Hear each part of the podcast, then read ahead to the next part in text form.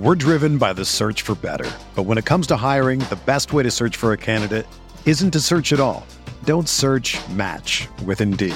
Indeed is your matching and hiring platform with over 350 million global monthly visitors, according to Indeed data, and a matching engine that helps you find quality candidates fast. Ditch the busy work. Use Indeed for scheduling, screening, and messaging so you can connect with candidates faster. Leveraging over 140 million qualifications and preferences every day, Indeed's matching engine is constantly learning from your preferences, so the more you use Indeed, the better it gets. Join more than 3.5 million businesses worldwide that use Indeed to hire great talent fast. And listeners of this show will get a $75 sponsored job credit to get your jobs more visibility at Indeed.com slash BlueWire.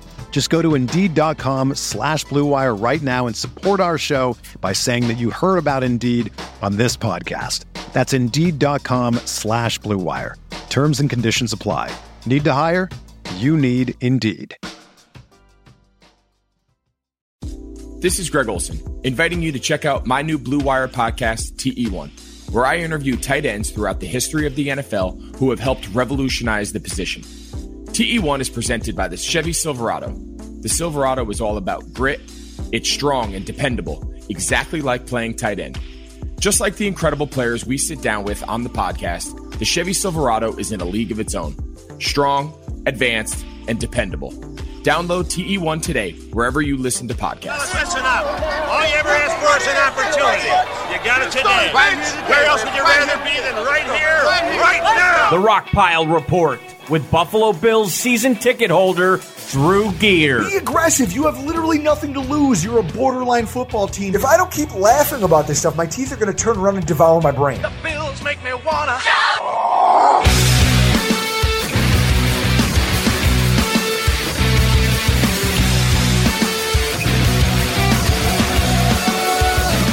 So I have the Bills at seven. I love their coaching. I like their defense. Doesn't quite feel as ferocious as last year, but Josh Allen is the story.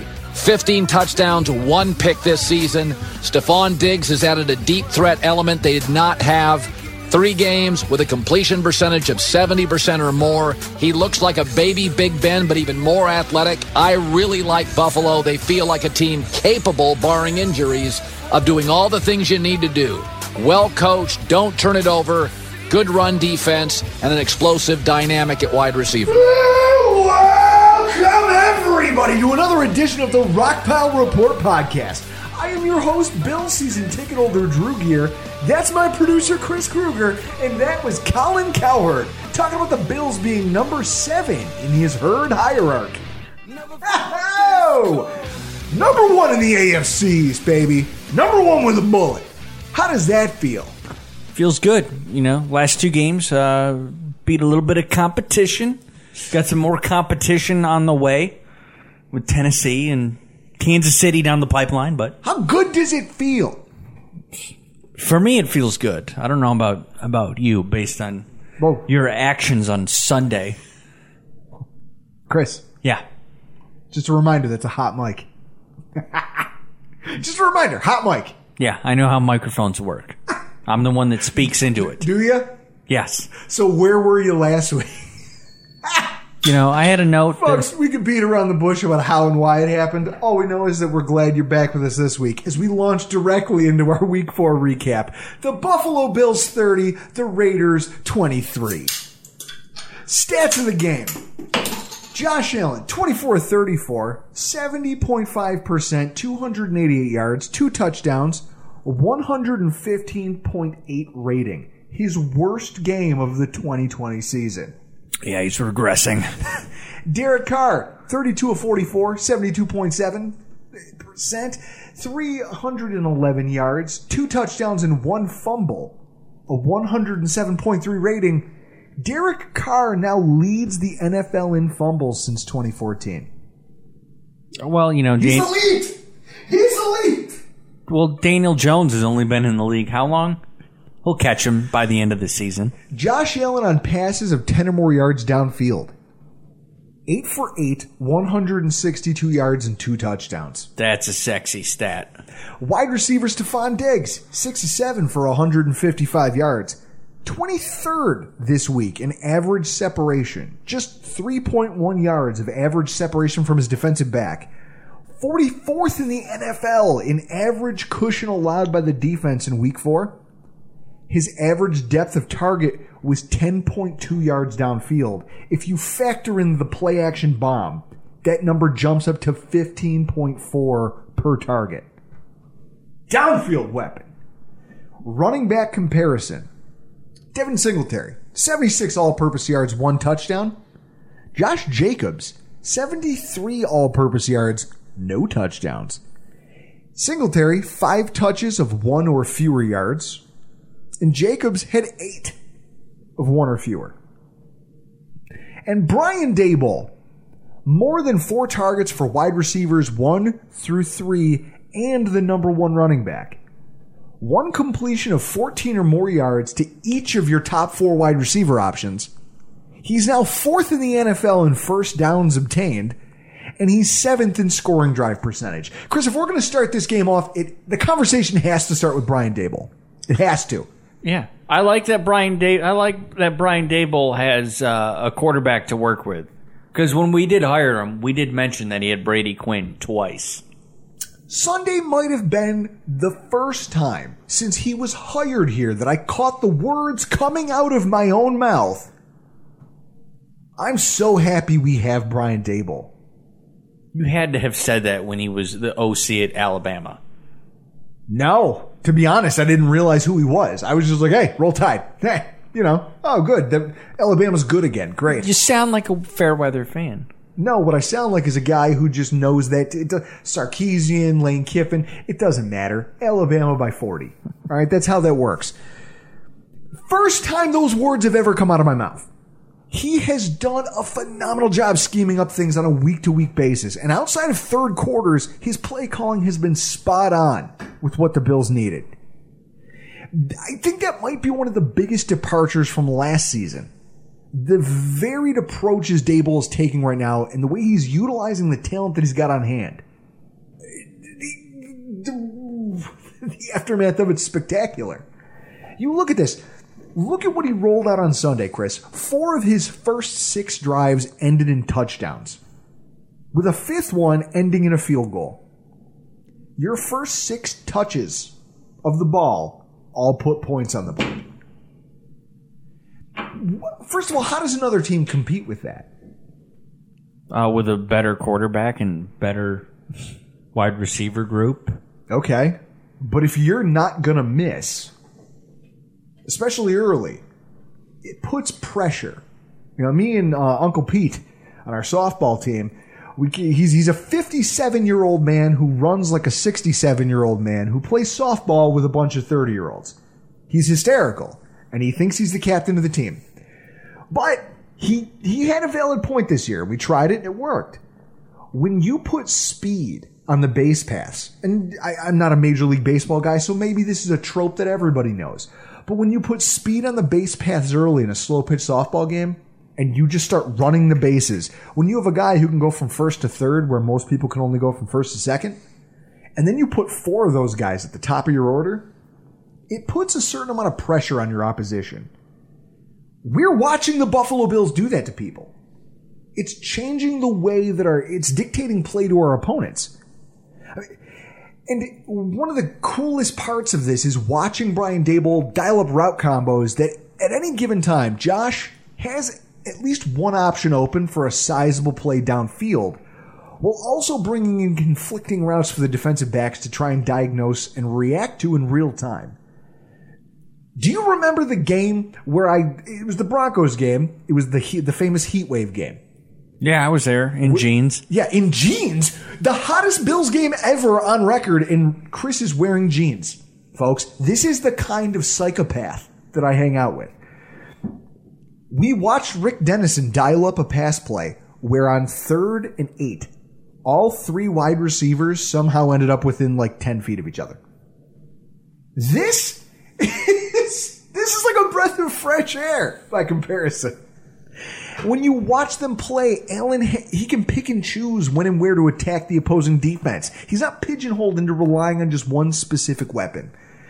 Cover1.net actually has a really fantastic bit about this in their takeaways from Sunday's game, outlining how Singletary's long screen pass, the thing that broke it was the defense's just attention to Diggs combined with a little bit of pre-snap motion that cleared a lane for the running back to be able to make a play. And just last week, we talked about how his creativity and play design sprung Cole Beasley. It's the reason that we converted on third and 22 against their cover four defense. And it's the reason Diggs was able to beat Ramsey's man coverage in the end zone when it mattered. Because they cleared the safety out to cover someone else. And it was a one on one matchup. Chris, I, I don't know how to describe this other than for the first time, we're seeing a Bills offensive coordinator run an offense. It's not succeeding because of gimmicks or because of weak competition. It's succeeding because we're finally able to dictate plays to an opposing defense. Because we have talent. That's it. It's a perfect marriage of play call and talent on hand. I mean, you talk about the fact that our wide receivers, from top to bottom, number one through number four, have played over through four games 50% or more of all available snaps. He's getting multiple wide receivers in there because guys like Gabe Davis keep producing. When we drafted Gabe Davis, I thought that was a throwaway. Yeah, that's generally what you do in the fourth round. I figured that guy's a long shot. Instead, he's become, out of the gate, a, a productive member of this offense in spots. Well, everybody seemed to have been, especially Nate Geary was on Isaiah Hodgins over Gabe Davis, who we took in what the sixth, seventh round. Mm-hmm. But so far, he's been plagued by injuries, and every opportunity that we've given Gabe Davis, he's exceeded those expectations. Well, but think about this: when he had to step in and cover for John Brown, he disappeared because he's not right now at his stage of development a good number two wide receiver. He couldn't go out there and play this age. Think about what we did to Zay Jones. We drafted him in the second round and rushed him out there to try to save our passing attack. Yeah, because we didn't have anything. Now we have a rookie wide receiver who can come in in spots. In spots where our offensive coordinator, like on his touchdown pass, says, hey, that's a rookie cornerback. Now I know you might not be able to beat their one or two, but against their four, who's a rookie, if I can throw a conflicting route combination by the running back to keep his eyes in the backfield for just a second or two, move a tight end around so that he feels like he has an obligation somewhere else on the field. He doesn't have the experience to know he's supposed to follow that wide receiver. And it resulted in a touchdown. it's his only catch of the day, but it was, it worked. Credit Brian Daboll for these things. I mean, I know we all want to sing the praises of Josh Allen. No one saw his growth coming. But Brian Daboll is really doing the yeoman's work here, making this, manufacturing all of this offense. And it's been incredible. It's a resurgence. And it speaks to not just his acumen, but the job Brandon Beane did getting him talent. And when you look at the talent that made the biggest impact on Sunday, I, one by land and one by air. I look at Diggs and Singletary. Diggs, what can you say about the guy, Chris? I, I don't know. What can't you say about him? The guy's been incredible. He's all over the field. He's catching deep balls. He's catching out routes. He's making contested catches. He's been unbelievable. Every single week, even as Daboll likes to spread the ball around and just abuses opposing secondaries, Diggs is the guy whose fingerprints are pretty emphatically all over every single one of these wins we've had. In 2019, John Brown had 19% of the first downs for this team. With his performance on Sunday with five or six catches moving the chains, Diggs actually has a higher percentage of our current first downs. He's accounting for 20 and a half. 18 of our 88 total first downs. John Brown is still out there. That wide receiver who was such a critical part of your offense last year is still out there. He's still available to make plays for you, like the the touchdown that wasn't a touchdown because you know the rule the Bills can't score in the third quarter. You know, yes. the NFL passed that, and apparently none of us yes. read about it. He's still out there, able to make plays for your team, but instead they got another dynamic guy who can somehow carry more of the load. More of the load than that guy did last year. In every game, he's made a play or two that left leaves you shaking your head, going, "Good God, was that? Oh, oh Brandon Beane! You almost want to. You wish Brandon Beane was there so you could hug him." Diggs makes one of those plays every game.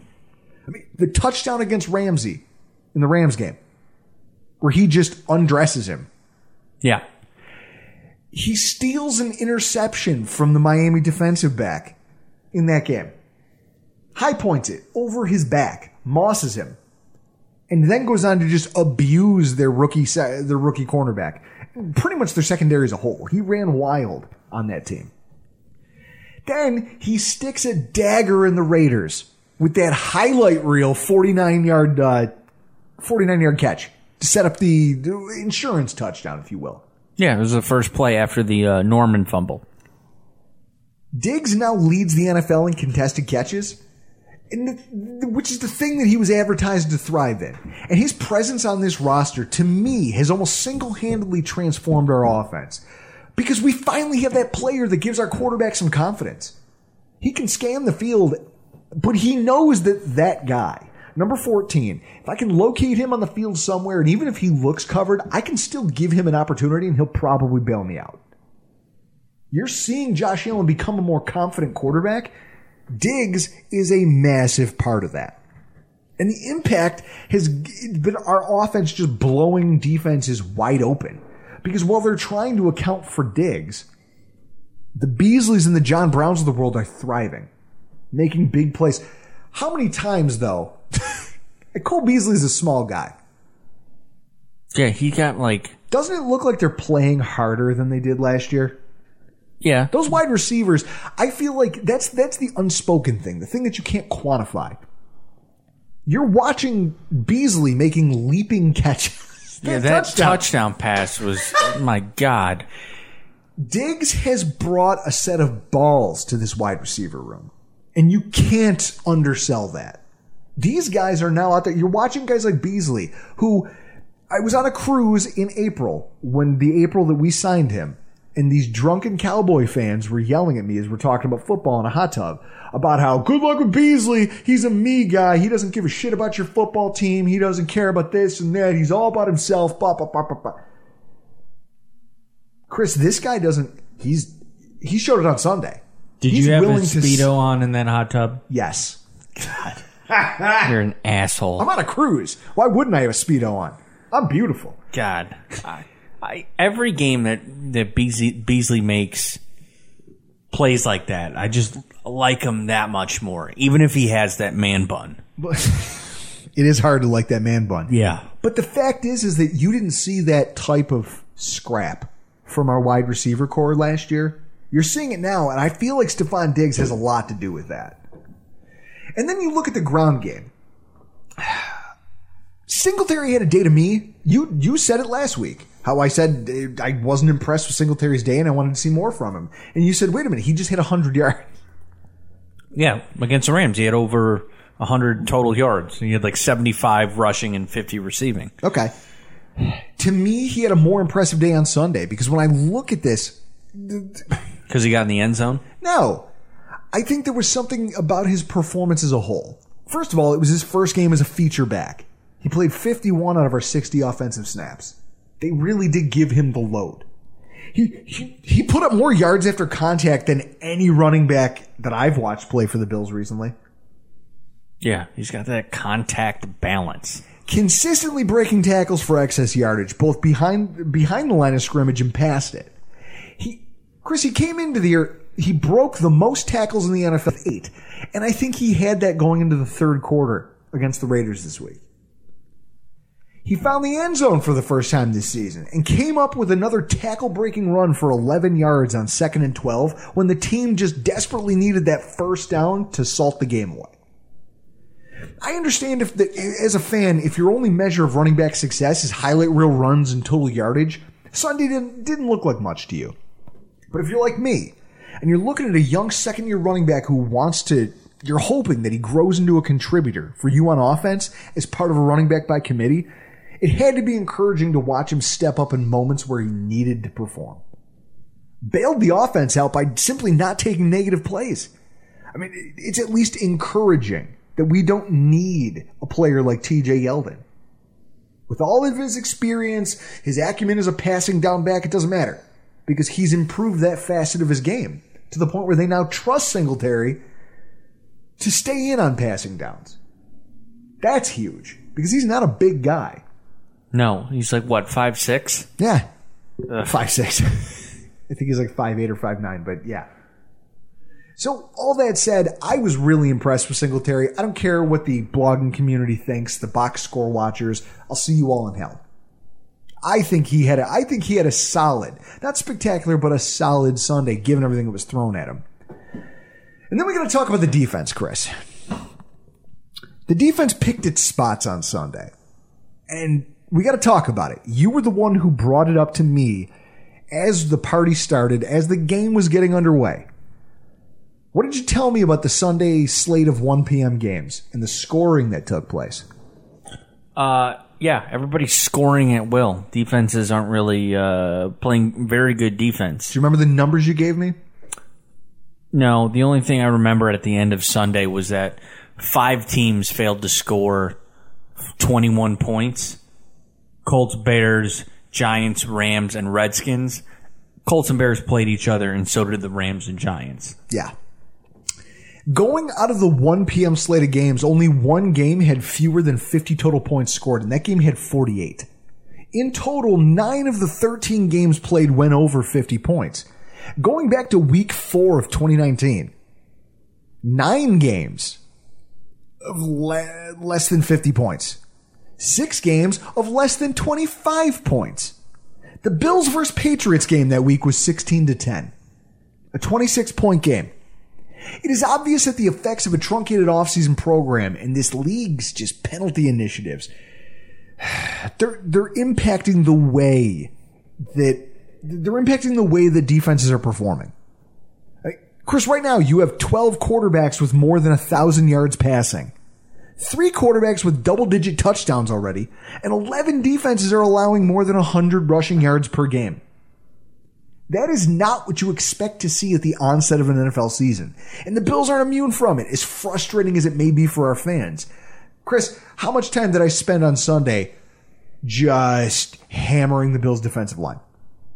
Most of the day. It's unfortunate with the way that they played, considering they didn't have Incognito or Trent Brown. I know. No and pass rush. none. And that's the thing. You're the you're the NFL's most expensive defensive line. As long as I can wave that flag, I'm gonna get drunk and yell about it. I'm gonna be angry. I'm gonna get frustrated.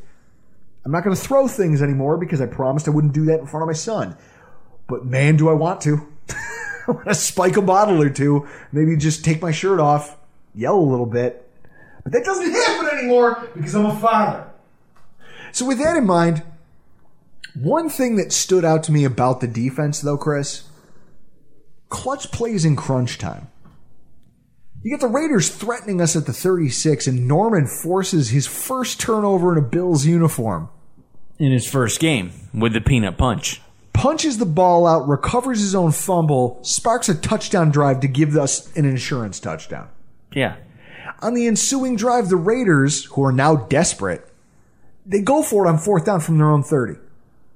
Ed Oliver makes one of his most, impl- to me, one of his most impressive plays of this entire season. He beats the brakes off offensive guard Gabe Jackson, gets into the backfield, and stops Jacob for a no game on fourth and one. And if it wasn't for a Josh Allen brain fart, we're looking at another score for Buffalo. And the thing is, when you saw Ed Oliver flash last year, it was in that Cowboys game Yeah. and it was going up against Su'a-Filo, a guard by the name of Su'a-Filo who is barely qualified to be a backup in the NFL. Gabe Jackson is a rowdy motherfucker. Excuse my French. He's a big, nasty offensive lineman. I was lucky enough to get to see him play live at Mississippi State. He's a mauler.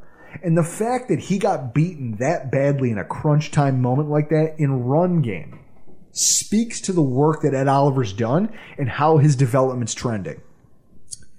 And then, with the Raiders once again on the edge of the Bills' red zone, Quinton Jefferson, boom, steps up, makes his first big play for the Buffalo Bills, forces that Derek Carr fumble, gives the Bills the ability to salt away two minutes of clock and force them to burn one of their three timeouts.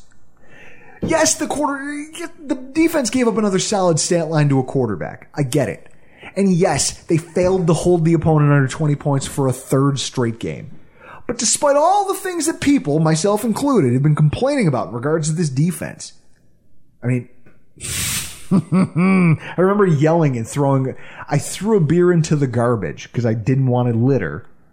Chris, I'm trying to be more responsible now. And, No, ye- you were just and yelling with Ailey's obnoxious neighbor. well, yeah. You you threw away a beer because you're a gentleman. Usually, people from North Tonawanda just throw that in their neighbor's yard. Because North Tonawanda's garbage. I- we were talking about the lack of defensive line pressure, all of the failings, but when the game was on the line in the fourth quarter, our defense stepped up and made plays, clutch plays, that we're used to seeing from some of the NFL's best units. And it came from two parts of the Bills, Bills defensive line. And the def- defensive line and the secondary, two units that took some abuse during this game. This whole bend but don't break philosophy.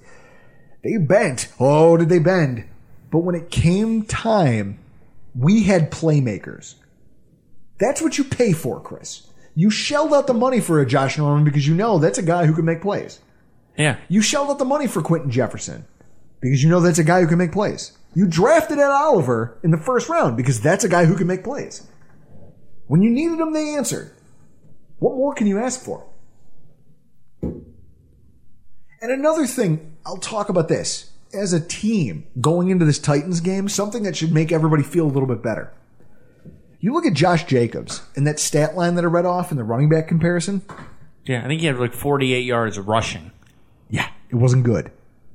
You look at his box score, you wouldn't know that he's a first round draft pick out of Alabama, known for his pedigree, that he's firmly entrenched in the top six of pretty much every positive running back stat. He got outplayed by Devin Singletary. Big reason was our defense, but here's the rub.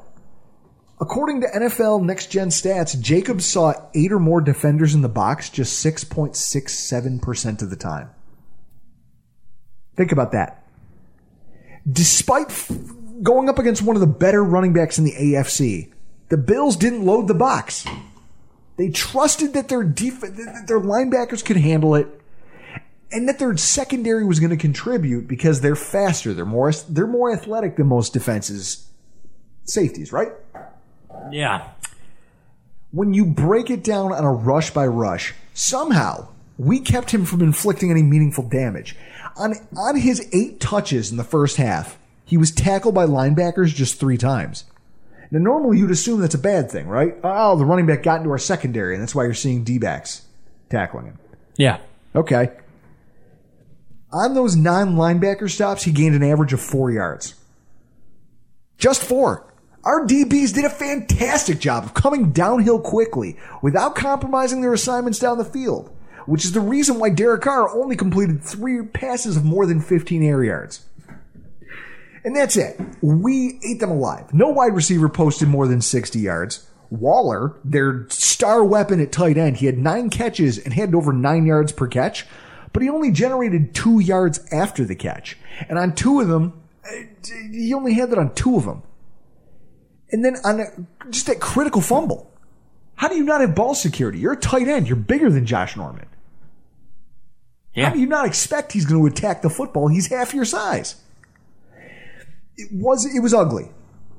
But our defense found a way to stiffen up when it mattered.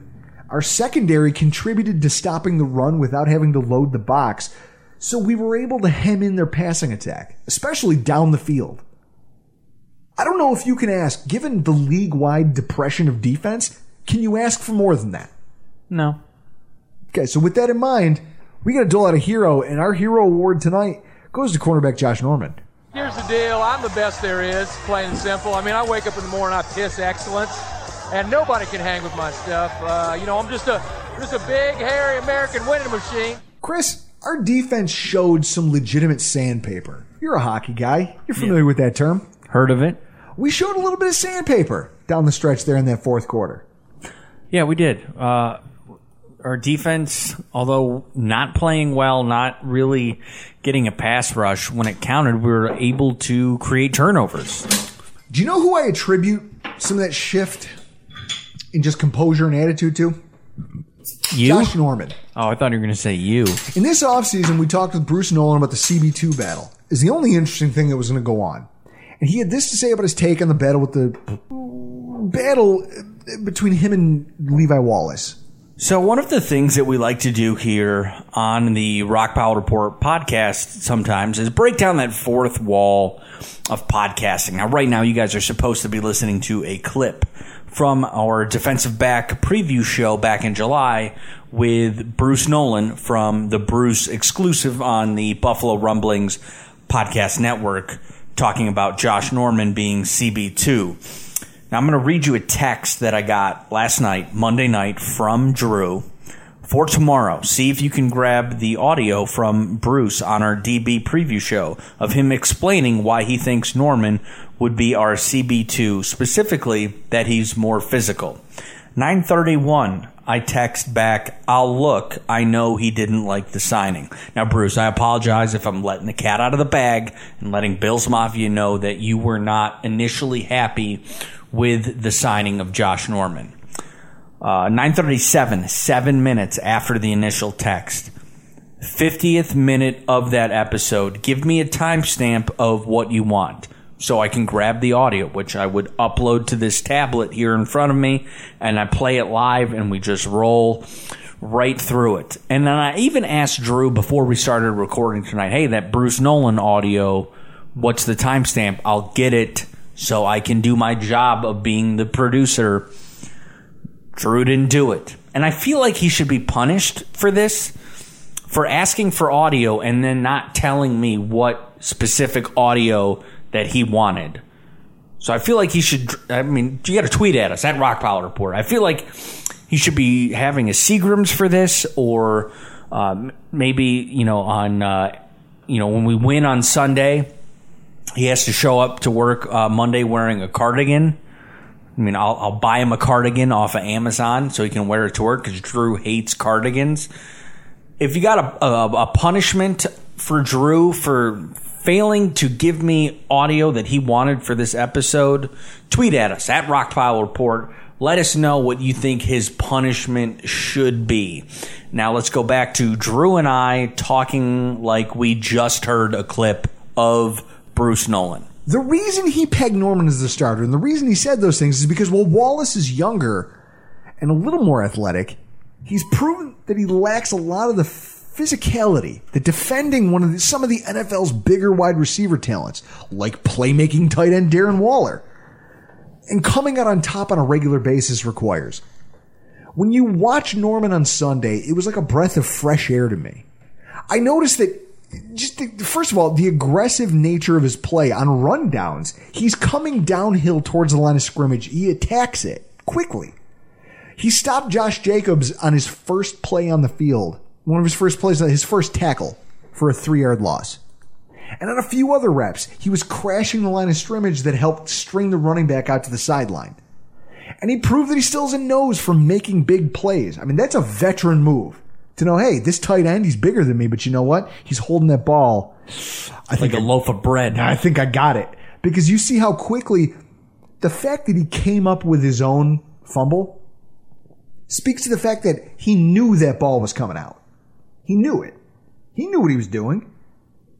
Would Levi Wallace be capable of having that same I don't know. Maybe. We will never know. His insertion to the game brought some spark. And that fourth quarter run of plays, I it was led off by Josh Norman. Obviously, we hope Wallace is back in the lineup soon because a team without depth is a team asking to get their asses kicked. Just ask the Raiders. I mean, they came into this game beat up and they, what, took six or seven injuries. Yeah, they left beat up too. But Norman was a pleasant surprise for this football team. And I feel like we just keep getting handed pleasant surprises, Chris.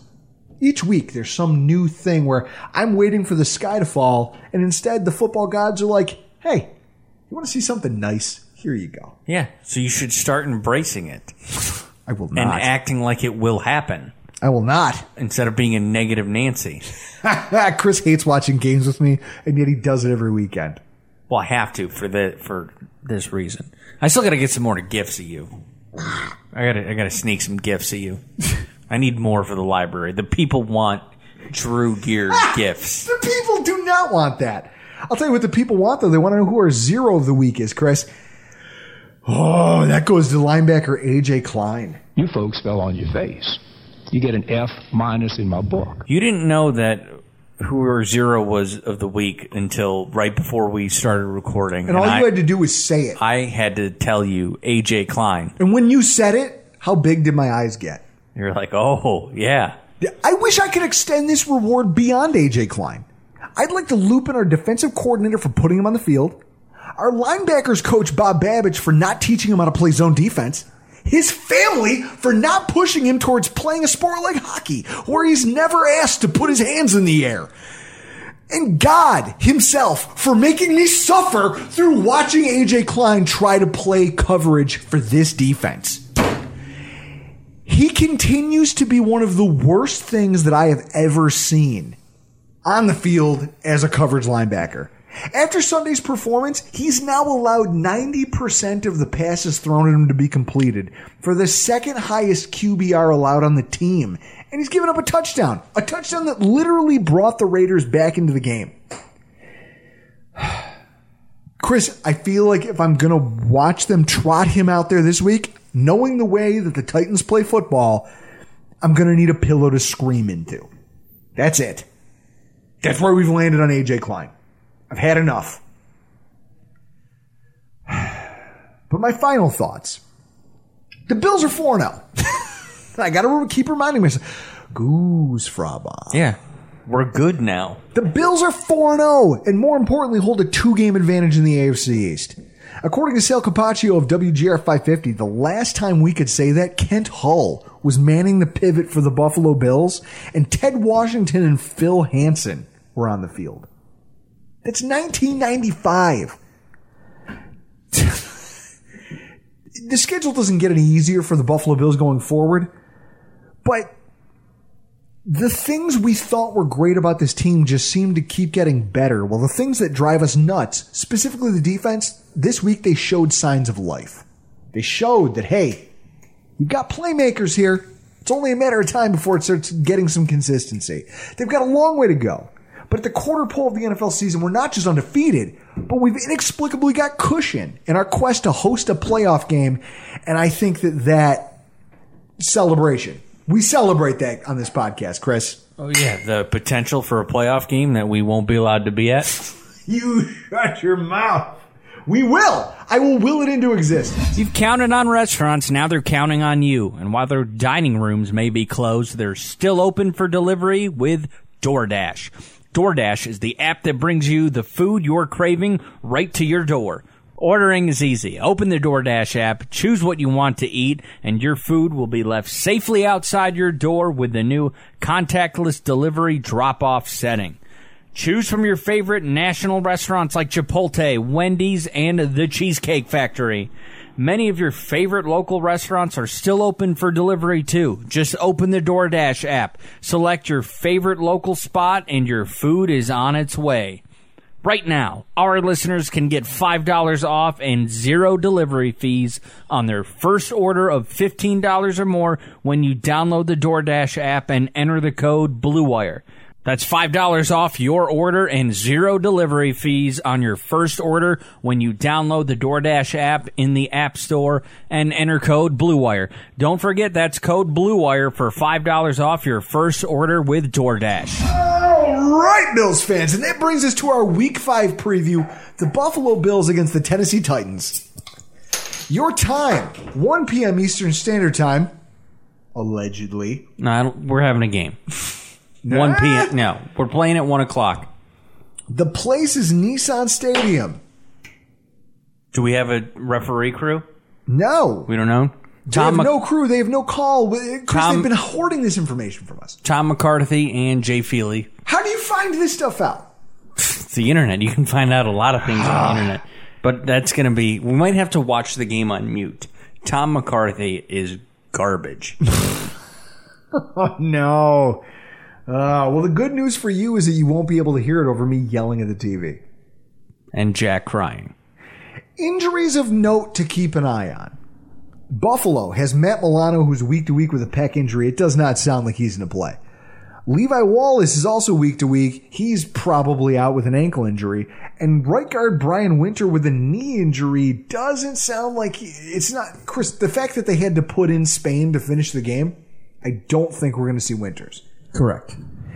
For Tennessee, the, the we have AJ Brown, knee injury. He's missed a couple games, screwed all of my fantasy teams in the process. And then we have to open up a more complicated situation. This COVID suspension conversation. We watched it happen to Cam Newton last night. We watched the New England Patriots lose a game where their defense did everything to stay in that game for as long as they could. Yeah. And two buffoons at quarterback just pissed the game away. Mm-hmm. COVID suspension is a real thing that's going to start disrupting football games. And when you look at this list of players who have it for Tennessee, I mean, Adam Humphries is a huge loss. I mean, he came to Tennessee to win a championship. it, right? Didn't he spurn New England and sign Tennessee because he wanted to win a championship? That's a The fact- huge loss. the fact that you're saying that, uh, Chrissy, you're just as petty as me. Cheers. yeah, I, I chose I chose Tennessee over New England because I care about titles. Jesus. No. So you look at this list of players who show up here: Adam Humphries, Kristian Fulton, the rookie cornerback, Jeff Simmons is a defensive end, Cam Batson, never, don't know, Kamalei Correa. He's a guy. He's a rush linebacker. He did well for him in the playoffs. Tommy Hudson, don't know who he is. Beau Brinkley, they're a long snapper. You don't go near my long snapper, Beau Brinkley. Beau Brinkley, the long snapper. Daquan Jones, defensive line. He's a contributor. He's a rotational player. And Greg Mabin at defensive back. That's a list of players. I mean, Humphries is, you pointed out, the name that sticks out for reasons that we're going to get into here in a few minutes. And while not being the backbone of the team, Chris, they're not missing a quarterback. They're not missing a running back. They're not missing some critical piece to this team you kind of have to lean on team. You have to lean on depth, right? Yeah. You're talking about your number three wide receiver, your situational pass rushers in Simmons and Correa, their long snapper. We've watched what what poor long snapping can do in the NFL. Yes. Reed, in his time with us, just watching football, has schooled the two of us on bad punts that are actually the long snapper's fault. Yeah. Missed field goals where the onus falls on the snapper, not the kicker. Yep. If your long snapper is out of a game, how can you be expected to compete in special teams? I have uh, I have no idea. So the official rule. Now I put it out there to the smart people on Twitter, and Bruce exclusive was nice enough to get back to us, Mr. Bruce Nolan from over at Buffalo Rumblings. He sent us the screenshot of the rules as to whether or not these guys are even going to be able to play.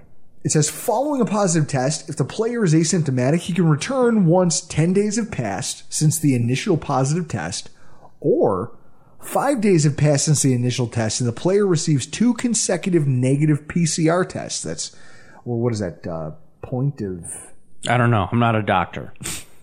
if you're a doctor, call in. at least 24 hours apart within that five day period. It says following a positive test, if the player demonstrates symptoms, he can return when at least 10 days have passed since symptoms first appeared and at least 72 hours have passed since he last had symptoms. In either case, a player who tests positive must be cleared by his team's head physician before returning. We don't know who on this list of players is actually going to be available, Chris.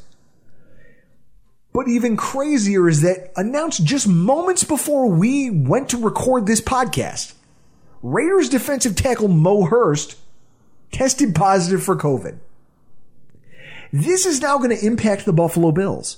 Because as I understand the rules, it means every one of our players is now going to have to undergo another round of testing before they're going to be allowed back in the building. Indicating that our facility may not be open tomorrow. They Tuesdays are the days, Chris, where they bring in tryout players, everyone gets a rest day, they take the day off, and they pick up practice on Wednesday. So you took today off, and now all of a sudden this news breaks. You don't get your Wednesday practice in. That's not good. No. One positive test might s- screw the Bills out of a whole day of practice. And if you're the Texan, uh, the Texans, the Titans, you're looking at the ability to maybe not even get into your building for the first time in a week and a half until Wednesday or Thursday. This whole game is kind of foobar, don't you think? Yeah. I, I would encourage everybody out there, keep your eyes peeled for updates on this. And if you hear them, keep us updated at Rockpile Report on Twitter. Tweet at us with your updates as it pertains to the Bills and Tennessee game with this new development that there's been a positive test and how it might impact the Bills practice schedule. But if we're going to talk about this like it's going to happen, let's start with the offense for the Tennessee Titans. If we're previewing this team, it starts with Henry the Hammer and play action passing. Now on Sundays, the, the Bills did a fantastic job of hemming in one of the AFC's most dynamic running backs, in Josh Jacobs. You said it, less than 50 yards rushing. Yes. But if this was Mike Tyson's punch out, this would be like you last week you went up against Joe Glass, and now you gotta go fight uh, Soda Popinski. Yeah, Soda Popinski, the big guy, pink, Russian. So I never played Mike Tyson's Punch Out. I Of played. course you didn't. You don't watch movies. You don't play good video games. What do you do? What do you do with your time? I have Super Nintendo on the computer. and I, you've never played Mike Tyson Punch Out. no, because I got uh, I got uh, what is it? Super Punch Out. I've got that. It's like Josh Jacobs is Gabby Jay, and then Derrick Henry is like Piston Hurricane. Oh my god, I hate you. Then I get then I get that reference. I hate you. I get that reference now. This is why. This is why people are like, "How come you guys aren't better friends?" Because sometimes I just want to kill him. no, we're not better friends because I genuinely don't like you. Cheers.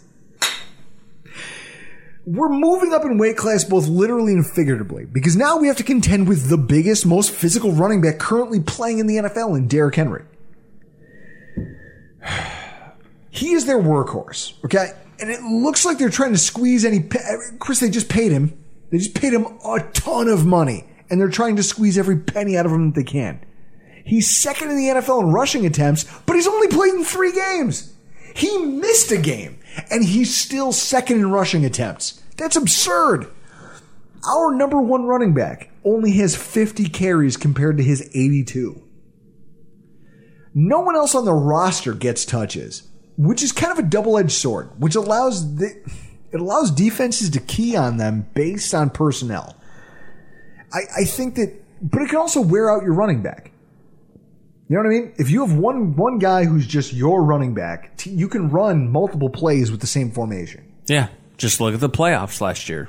Yeah.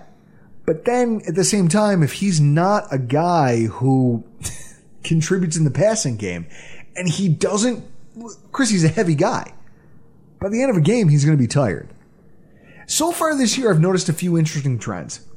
First of all, as you'd expect, Henry only has four rushes for negative yardage all year. He's a huge man, which is impressive given the fact that he's touched it 82 times. But he hasn't had a single run of more than 20 yards. Not one. He's also tied for touchdowns with players who have half his total carries.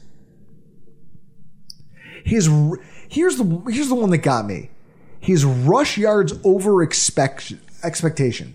It's a stat that NFL Next Gen Stats uses to dictate based on every run with the, the way the lane develops, distance from nearest defenders, blocking, and his acceleration, how many yards a player gained over what they should have gained for that rushing attempt.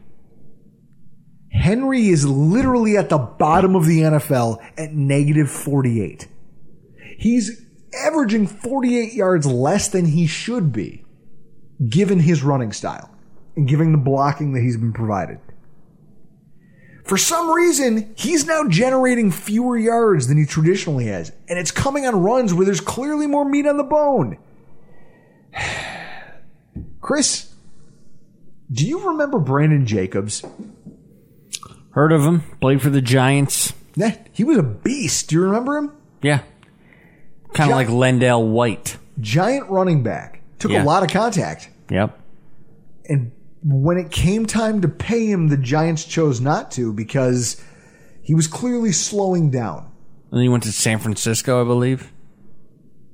I think I think he bounced around the NFL for a hot second and then he was done. He was finished. His career ended very quickly. If You can look at the stats on that while I talk about this. Here's one of the things I look at when I see Derrick Henry. I see a less intimidating version of the guy we played last year. I see a guy who, when I watch the tape and I look at what I'm seeing, I see a running back who doesn't have that. The thing that made Derrick Henry dangerous is that he's so big that he's, you're not going to stop him behind the line of scrimmage. But he doesn't have that second gear that he used to. He doesn't. He hasn't hit it yet. And for that reason, I mean, when you think about what their offense used to be, I mean, the ripple effect on their entire team is, it's obvious. In 2019, Tannehill, Tannehill was electric when throwing off play action. He had a 140.6 QBR throwing off play action. He was top three in the NFL in throwing the fewest turnover worthy balls, according to those dickheads over at Pro Football Focus, who hilariously enough, their captain, Sam Monson, blocked us because of you. I, yeah, I called him Scab. I opened it up, I opened the wounds, and then Chris called him a scab, and that got us blocked. Yeah, he had some tweet, and he in his tweet he wrote out ah! Bill's Mafia, but he didn't hashtag it. So you know, I'll- you know, uh, well, Because uh, he's sick of taking shit. well, yeah, because uh, everybody is going to search that hashtag, and he's not using it, so nobody will see it unless he's following it or. You know, Bill's Mafia ends up seeing it and retweeting it. But he's just a scab. he doesn't want to take on our fan base on social media. but being a bitch and use the hashtag. I spent the weekend pointing out the flaws in Pro Football Focus's theories, and then they block us over over being called scabs. Listen, to hell with those thin-skinned nerds. Here's what I know: is that last year Tannehill was a much better quarterback when he had a dynamic Derrick Henry to take the, the attention of the defense off of himself. And it's clear this season when you look at it that this is how their offense was designed, was to thrive off play action. I mean, Tannehill has only attempted three passes of 20 or more air yards this season, and one of them was a pick. Jonnu Smith, their tight end, is fifth in the NFL in yards after the catch. Wide receiver number one, Corey Davis, has more than half of his 206 receiving yards before the catch. They're taking downfield shots, dumping it off to a dynamic tight end who can break tackles. They're using physicality to against smaller secondary opponents. That's the crux of their entire offense. But when you have a problem at running back, Chris, the way they have it, because the fear used to be that, hey, you can't let Derrick Henry get away from the line of scrimmage. This season, teams haven't been stacking the box against him, and he's still struggling to produce yardage. The way we hemmed in Josh Jacobs last week, our secondary crashing the line of scrimmage, but not abandoning their posts, I feel like that could pay dividends this week. I almost feel like that was like a warm up to what we're going to see this weekend and what this is going to require. But it, their offensive approach does present a few problems for the Bills. First of all, Milano being out, it's going to expose either AJ Klein, which I will, Chris, at some point I'm going to throw a beer. That's what's going to happen. Or rookie Tyrel Dodson to coverage. The coverage units for the Bills, they've allowed our opponents to stay in the game by giving up a lot of underneath passes for completions and extending drives. This offense is literally built to do that. And given the banged up nature of our linebacker corps, I can see a world where they struggle to defend that for extended periods of time. If there is a silver lining here, only three players on the offense wide receiver Corey Davis, wide receiver Adam Humphries, tight end Jonnu Smith. They make up 83% of the team's touchdowns and 59 of the team's 97 targets. That's 61% of all passes thrown go to those three guys. 43 of their 70 catches. Literally, the only players producing are those three, and one of them might be part of this COVID group. They've allowed themselves to become incredibly. They're the, almost the antithesis of the Buffalo Bills on offense. The Bills, we have five or six different weapons we can hit you with. We have Tyler Kroft in the red zone.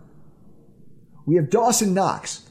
We have a Gabe Davis. We have a Beasley. We have a Diggs. We have a Brown. Their offense has, Singletary. Their offense has three guys who get all of the snaps, all of the looks, all of the targets. And if that doesn't work, they don't have a backup plan. I th- do you what do you think about that, Chris? I mean, I won't mind if Johnny Smith has a decent game. You know, fantasy.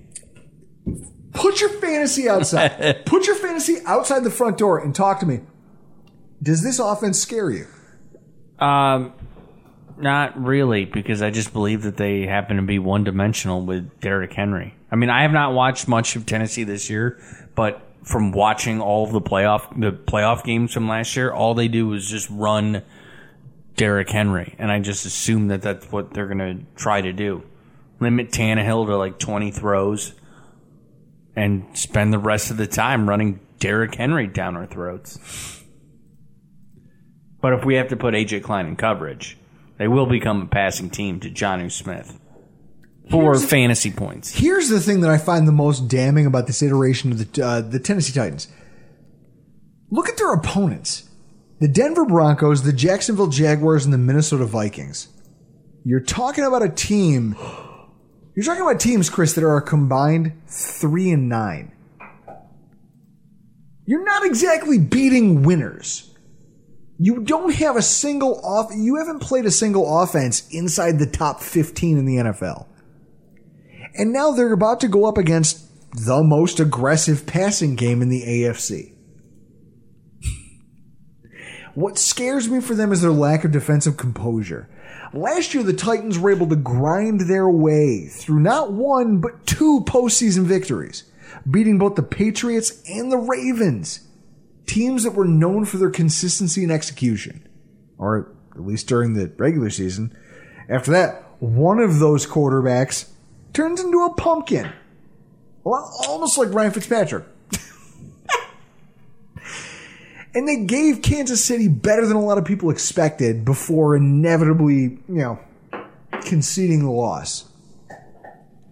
Much of that was due to their ball control style of offense and the play of their defense, which stiffened up along the defensive line. And then you execute some great coverage. Think about that Ravens game. Do you remember, Chris, watching them knock balls away from the tight ends? Intercepting passes that were poorly thrown to the boundary because Lamar Jackson has a noodle arm. They, their defense won that game for them against the Ravens. Yeah. That team has not showed up in 2020. You think about how crazy that sounds because they things were supposed to be good. They added pass rush talent. They signed Vic Beasley in free agency. They tr- they got former Pro Bowler Jadeveon Clowney. They brought in Johnathan Joseph to play a cornerback role. They added Kristian Fulton out of DBU in the draft to give them a young, potentially number one or number two cornerback. They returned a lot of last year's starters. Through three games, their team has given up 422 yards per game to opposing offenses. That's 27th in the NFL, which seems crazy considering the fact that they've spent all this money, returned all this talent, and who they were last year. Even worse, they've allowed three teams, like I said, three and nine record, to rack up 30 points to the Vikings, 30 points to the Jaguars, who got blown up by the Dolphins. Are you scared of the Dolphins? Not this season. Okay. So then, by the transitive property, if the Dolphins beat the Jaguars and the Jaguars almost beat the Titans, does it stand to reason the Titans might not be very good? They might not be. And then you start to see a picture develop. First of all, the coverage issues at their linebackers. Here's where they're soft. Rashaan Evans and Jayon Brown. Last year, they teamed up with Kenny Vaccaro and Kevin Byard to be one of the NFL's better middle of the field coverage units over the last month of football and into the postseason. When you look at their numbers this year, they're the worst unit on that defense. I mean, Evans and Brown are each allowing more than 75% of their targets to be completed, specifically Jayon Brown, who in three games has given up 14 catches on 19 targets for 130 yards and a pair of touchdowns. Tight ends and running backs, he gets abused. He can't cover in space. He's a downhill linebacker, and that's probably all he's good for. In weeks one through three, they've given up a, touchdown to a tight end in every single game. And until they played the weak passing attack against the Vikings, they'd give it tight ends. The Titans safeties have sucked too. Which is surprising because Kevin Byard is one of those guys who, I mean, I remember him getting the call from Deion Sanders. Oh yeah, that's where Deion Sanders didn't know who he was. Yes. And he got mad and then they had the conversation and it was it was great TV. Right now the two of them have given up a 72% completion percentage and they both have a 19 and a half and a 20% missed tackle rate. Chris, compare that to the Buffalo Bills. Our safeties have a 7.4 and a 4.3 missed tackle rate. Yeah, I would say that those are pretty good numbers. And when they're targeted, they're giving up a QBR of over 94. Throw in the liability that those safeties have been against the run, and the fact that the team has failed to keep a team under 100 yards rushing at all this year. This is a team, Chris. This seems like a defense ripe to just be beaten to shit by our offense, doesn't it? Yeah, it does. You, we have we have all the weapons. we do have all the weapons, Chris. It's not even 10 o'clock. You're yawning. Well, you know, late night. Late night. It's hard. Late, uh, Great, drag- we had double Monday night football games last night. it's hard dragging around that crippled back of yours. Yeah, It's a lot of work. carry it around. It weighs me down. Here's what I see. Knowing what we have on the offense, I mean, think about this. First of all, Daboll is going to have his opportunities, given the pre-snap motion we've been incorporating and the play action to get matchups like Beasley. Beasley against the Rams had a hundred yards and it didn't stand out. Like you didn't, you didn't count it as being anything spectacular, right? No, He quietly had hundred yards. I didn't know that until just now. right? Then thinking about what we have on the outside, Gabe Davis. Gabe Davis is going to have room to operate in the middle of the field because this this linebacking and safety corps has done a really bad job this year. A really bad job of spacing, of recognizing things, of coming downhill and making just routine plays. This is where we can make our hay. Because think about it. He's going to be matched up against the linebackers and your fourth defensive back. The only time the Raiders gave us that matchup with Gabe Davis, we exploited it for a touchdown. And then when you look at their pass rush, they don't really have anything going on. I mean, their, their D line controlled that game against the Ravens in the playoffs, which is what I expected to see when I went back and looked at their numbers and looked at who they are this year in 2020. And man, they're like everybody else, Chris. They're struggling to generate pressure. It made me feel a little bit better about our Bills situation. And the problem I think they're having is that they're overcompensating. Because think about this their coach is a defensive coordinator, Yeah, Mike Vrabel. Mike Vrabel. Mike Vrabel is a former defensive player, a former D coordinator, now he's a head coach. Mike Vrabel believes that pass rush is the most important thing. That's how you control a football game. So, unlike a lot of teams we've played so far this year, this team works really hard to try to manufacture that. And when you see the numbers, it's gross. I mean, the defensive tackles as a position group have just three quarterback pressures through three games and one sack. Our D tackles have done like three times that. Their three linebackers, Landry, Brown, and Evans, have double digit blitz numbers. And their strong safety, Kenny Vaccaro, isn't behind. They've blitzed 44 times in three games. And for all that blitzing, those four players have just six pressures and one sack. What that tells me is that their defensive line isn't that threatening. And that part of the reason they're getting burned so often is because they're vacating their responsibilities in coverage to try to generate pressure. What do you think they're going to do against a quarterback like Josh Allen? They're going to try to disrupt him. Yeah, but Josh Allen will truck stick them. Well, but and the problem is when you're built like that and you have to blitz in order to create pressure. Now you're asking fewer guys to cover what a Brian Daboll led offense, who right now is just firing on all cylinders. He has plays drawn up for anything you want to throw at him. Blitz beaters. He's got cover four beaters, cover one beaters, man coverage beaters. He's right now he's dealing. He's got a hot hand. And you're going to put us up against a team that literally has to blitz to create still no pressure. I like our odds against their front seven, Chris. I really, really do. And that brings us to this week's keys to victory. Wow, it's a lot of keys. Bigger the keychain, more powerful the man. More powerful the man, I'm going to be saying that about Josh Allen after this game's over. Because I expect them to exploit their open field tackling and his time in the pocket. Heading into this week, Josh Allen is amongst the league's leaders in time to throw. And the reasons are twofold. For the first time in his career, Josh Allen has been great against the blitz. Teams find themselves conflicted because of Daboll's play calling, and they can't put the type of pressure on him that they want to. Or they send so much pressure that there's an immediate option open and Allen can find it quickly. Just to get the ball out, a hot read. And our pass protection has been better than last year. Although they should take their tape versus Aaron Donald last week and just sink it to the bottom of the Marianas Trench. I mean, get rid of that. Because outside of that, this defense has defenses haven't been getting to Josh Allen. Would you agree with that, Chris? No, they haven't. I don't think he's been sacked that much. No.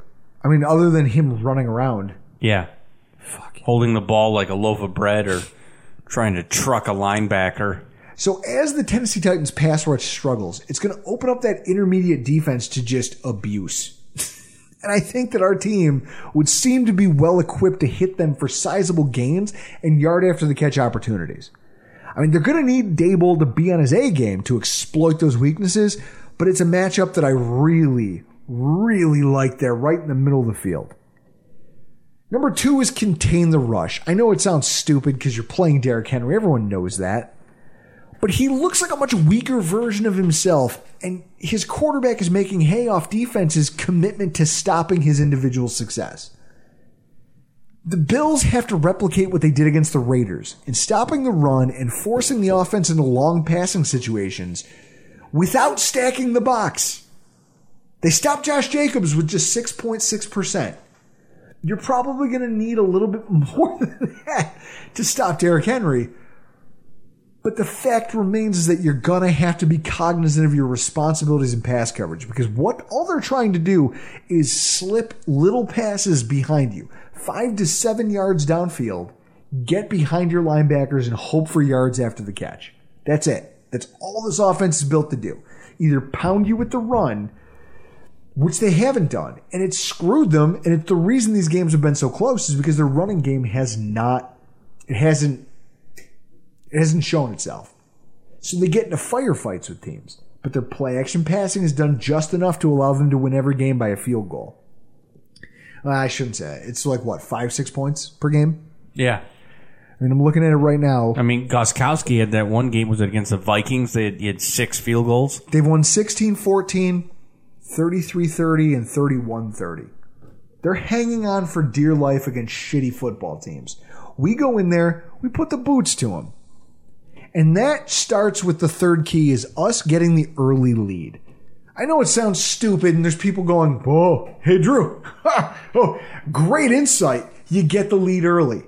Listen, the thing that routinely screws over the Ravens to the degree that their team is 0 10 when trailing at halftime is that you get a lead to disarm their play action passing. It throws their whole offense out of whack. The Bills are fourth in the entire NFL. Chris, this is the thing that makes me feel like I'm taking crazy pills. I feel like a lunatic. Like, this is 2020. This is peak 2020 right here. The words coming out of my mouth are so fucking alien and unlike any conversation I've had about this team in the five years that we've been doing this podcast. They are fourth in the whole NFL in first quarter scoring. Impressive. In terms of margin, we're plus 21 points in first quarters, and we're plus 47 in first halves. That kind of pressure. Remember what we were talking about? Slow pitch softball? Yeah. You load up the bases, you put some speed out there, you build some, you get guys who can go from first to third. And it puts pressure on the opposing team. Scoring the way we have has put pressure on our opponents to execute that you've watched blow up in their faces. And what are those numbers for the third quarter? We're going to talk about that in this week's AFC's roundup because it's not good. But it's a recipe that's worked through every game this season. Chris, we've outscored every opponent we have in the first quarter. Badly. We've outscored every opponent we've had in the first half. Pretty badly. The Raiders were the first ones to make it close. Yep. So, with that said, if our approach here and the, the way we got out to a big lead led to the Raiders only giving Josh Jacobs eight touches in the first half, one of the playmakers that they needed to change the course of that game. If you can get Henry, who's a non factor in the passing game, out of it early, score two touchdowns in the first half, go up 14 nothing, 14 3. You're going to watch that play action passing meltdown, and you're going to force Tannehill to be a pocket passer with no play action threat. And that's going to pay dividends for the entire day. I, I guarantee you, if we can do that, 14 3, we win the football game. Right then and there. It's over. Your prediction on the outcome of Sunday's game.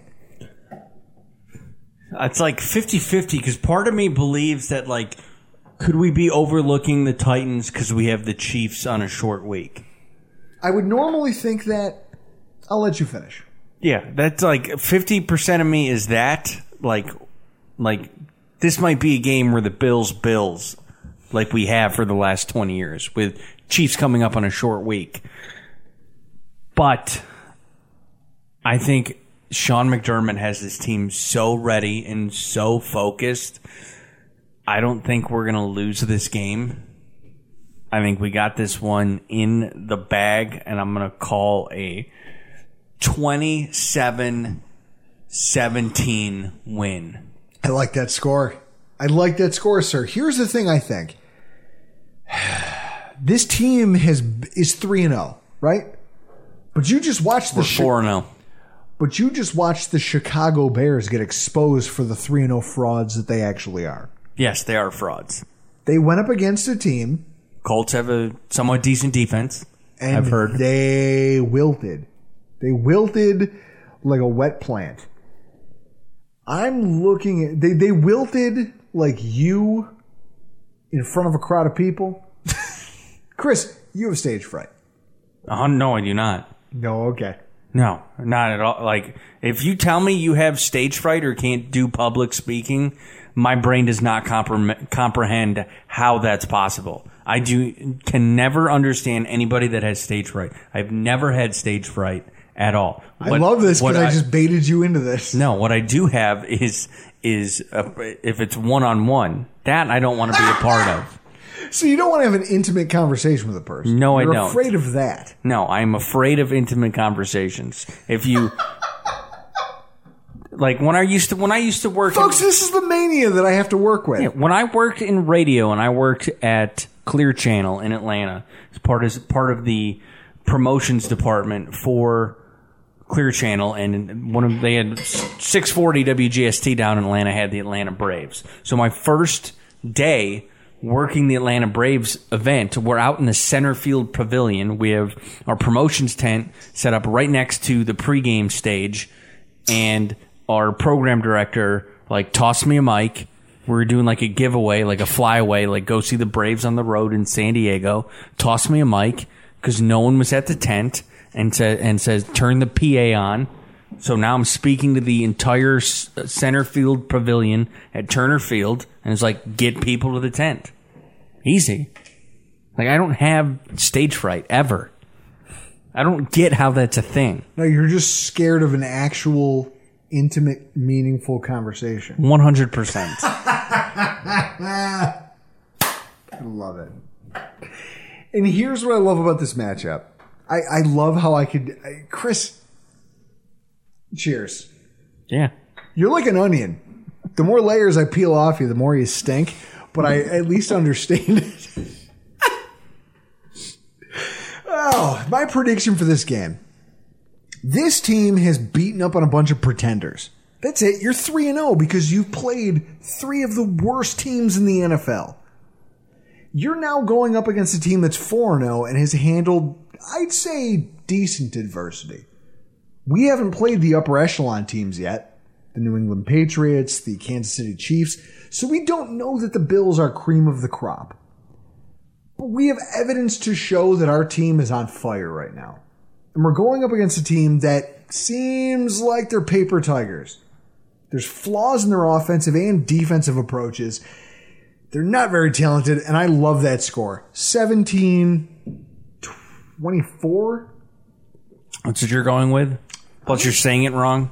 You always know, go big number first. You're saying 24 to 17? I'm I said 27 17. Yeah, I was going to Because say. I know think, you forgot I think it'll be already. a little bit closer. I think it'll be a little bit closer, and I also think that the Bills are going to have to go for some field goals because as we watched, our offense, especially in the third quarter, has a has a tendency to bog down. I think there's going to be a few field goals in there. So with that said, what do we put that? Twenty six. Three field goals. 26. 26 17. All right. I think the score is close, but it's also evident that we are the better team. Either way, d- d- doesn't matter. Derrick Henry, uh, John Henry, Chris Henry in a pickup truck. Chris Henry in a pickup truck. I'm sorry, was that too soon? Bills by a dozen. So with that, folks, we're really excited about Sunday's game. We can't wait to see the action. Make sure you check out this week's AFC East Roundup podcast because we're giving out quarterly reports. If you're anything like us, you probably weren't great students in high school. You're probably used to dreading those.